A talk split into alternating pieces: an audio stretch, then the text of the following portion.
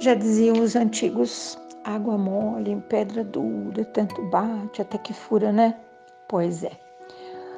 Hoje, a hora que nós despertamos aqui em casa, eu olhei pela janela.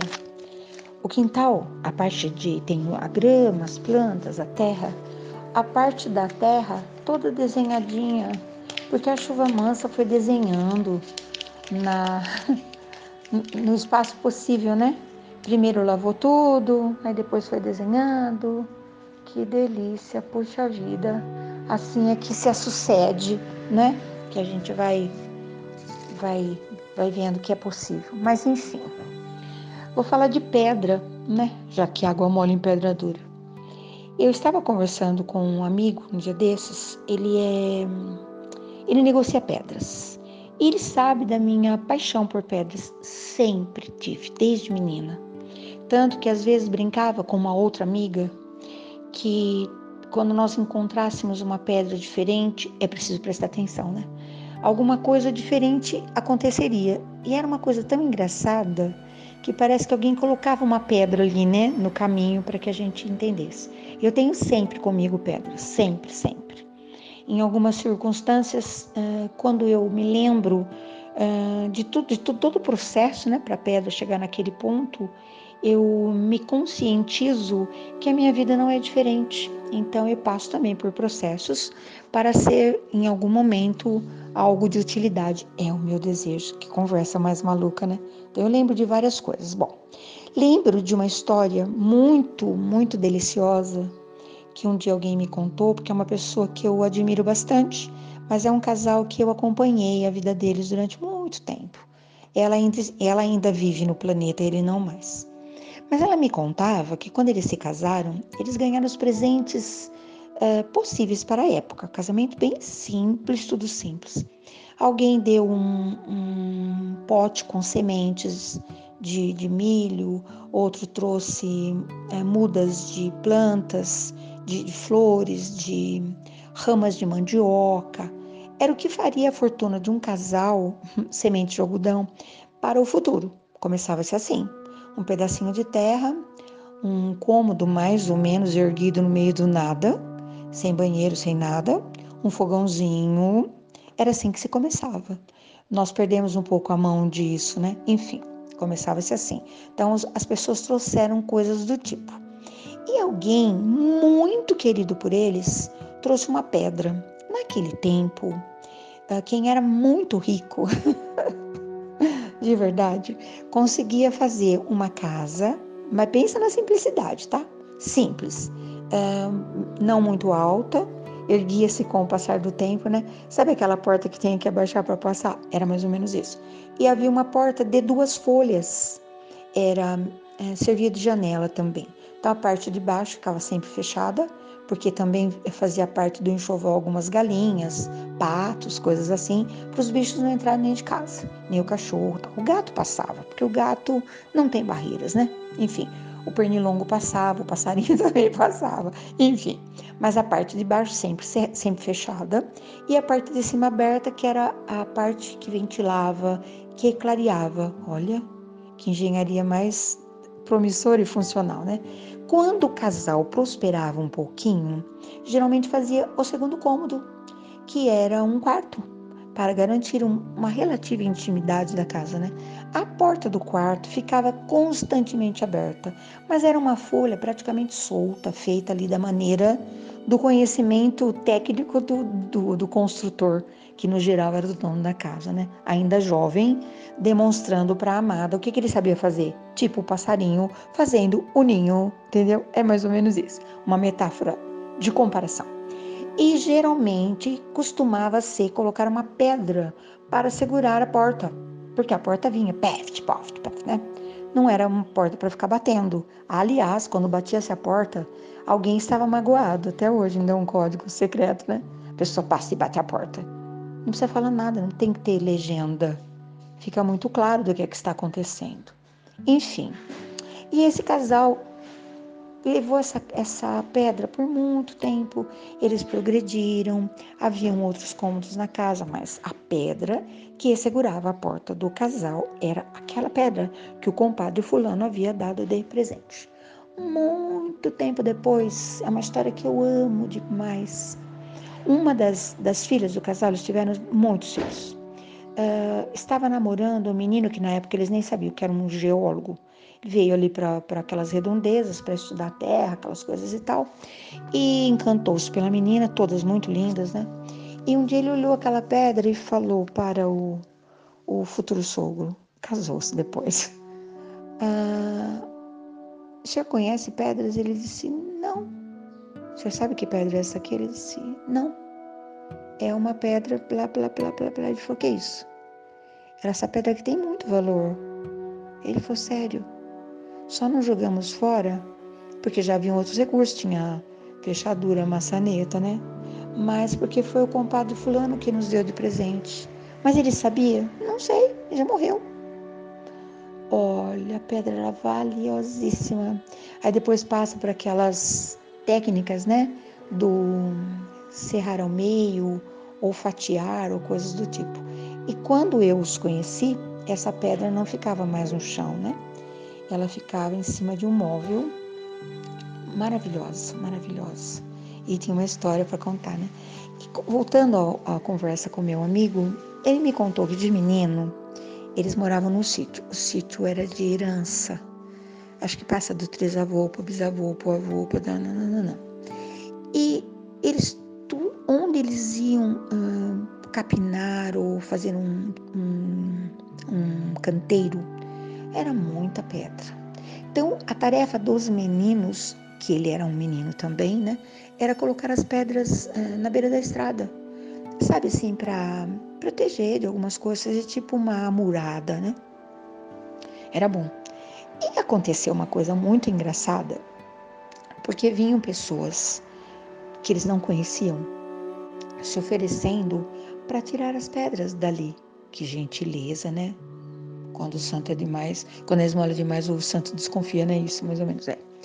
E um dia o pai falou assim: Nossa, mas que estranho, o pessoal vem de lá de longe para ajudar a gente a tirar as pedras.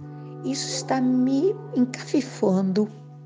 Aí ele pegou alguma daquelas pedras, foi para a cidade para conversar com um compadre que era um pouco mais sabedor das coisas. E o compadre falou: Mas de onde você trouxe essas pedras?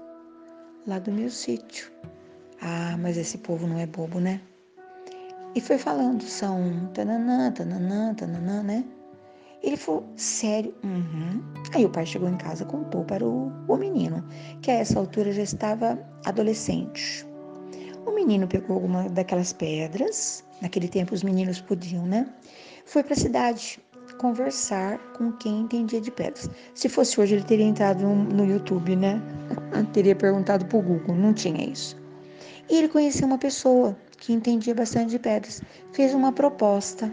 Você quer que eu te ensino uh, a esmerilhar as pequenas, dar lustro e trabalhar as grandes. O menino falou: Mas como assim? Você vem, porque de semana os meninos iam para a escola, metade do tempo na escola, metade do alguns, né? Metade do tempo na lida, eles chamavam, ajudando os pais, né? E o menino pediu autorização para o pai para fazer isso, de ir para a cidade, que era de ônibus, tadinho, né? no final de semana. Então ele ficava sábado e domingo aprendendo na oficina desse cidadão. Hoje ele é um próspero negociante de pedras, né? Por isso que ele me contou essa história. E esse senhor ensinou para ele tudo, tudo, tudo. E eles trabalharam por um tempo de ameia. Sabe o que é isso? Eu trabalho com você, metade do lucro é meu, metade do lucro é teu. Era muito comum na época, né?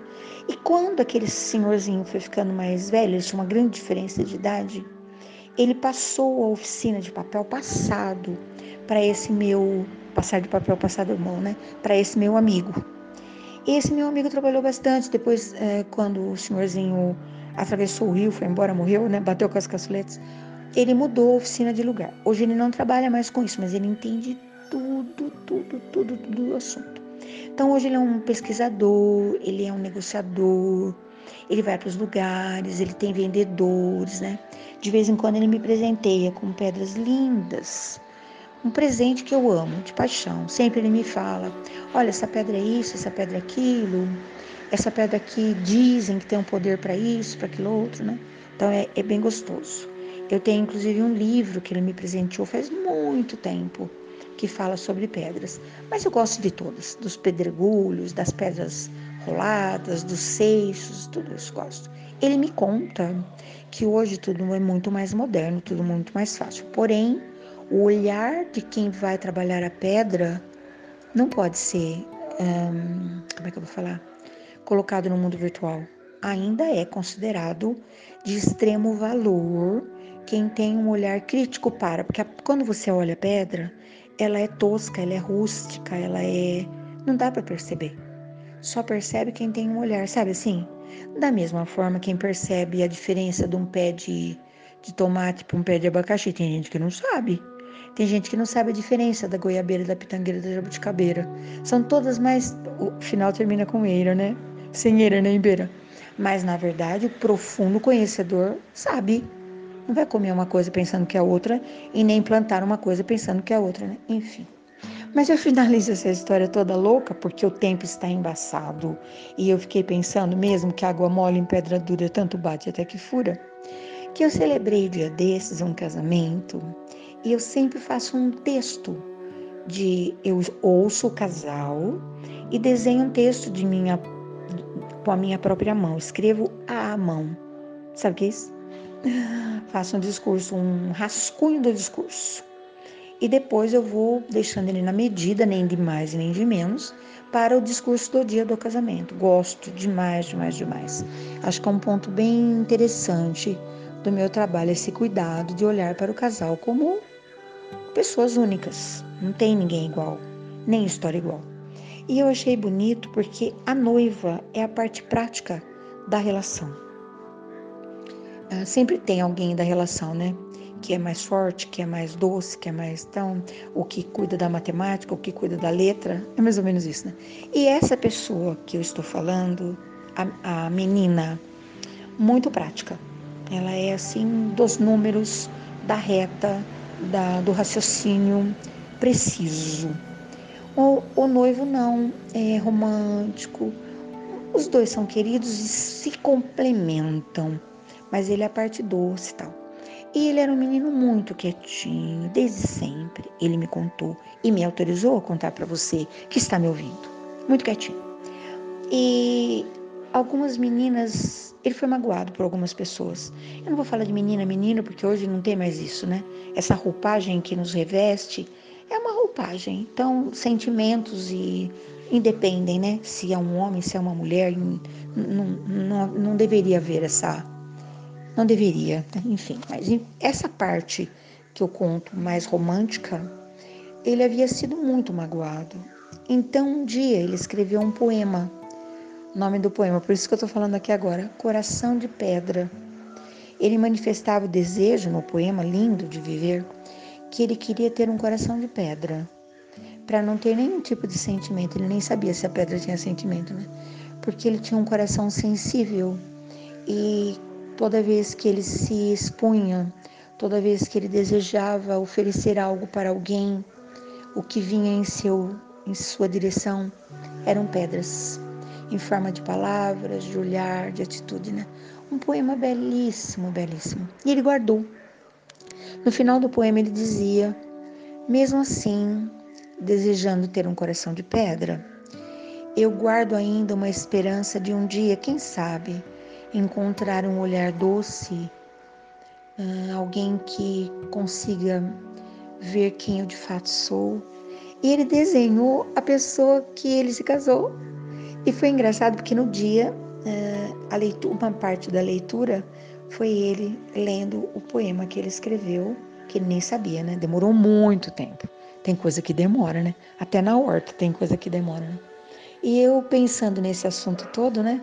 Falando de geodos, turmalinas, esmeraldas, rubis, topázio uh, e tantas outras pedras, né? Quartzos, quartzo rosa, quartzo verde, quartzo.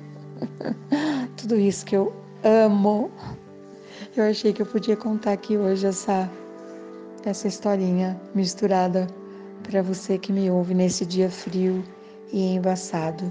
Eu sei que tudo vai clarear tinha certeza. As minhas ideias já se clarearam e as suas. Ou tá tudo meio nebuloso por aí? Bom dia, boa tarde, boa noite. Eu vou, mas eu volto.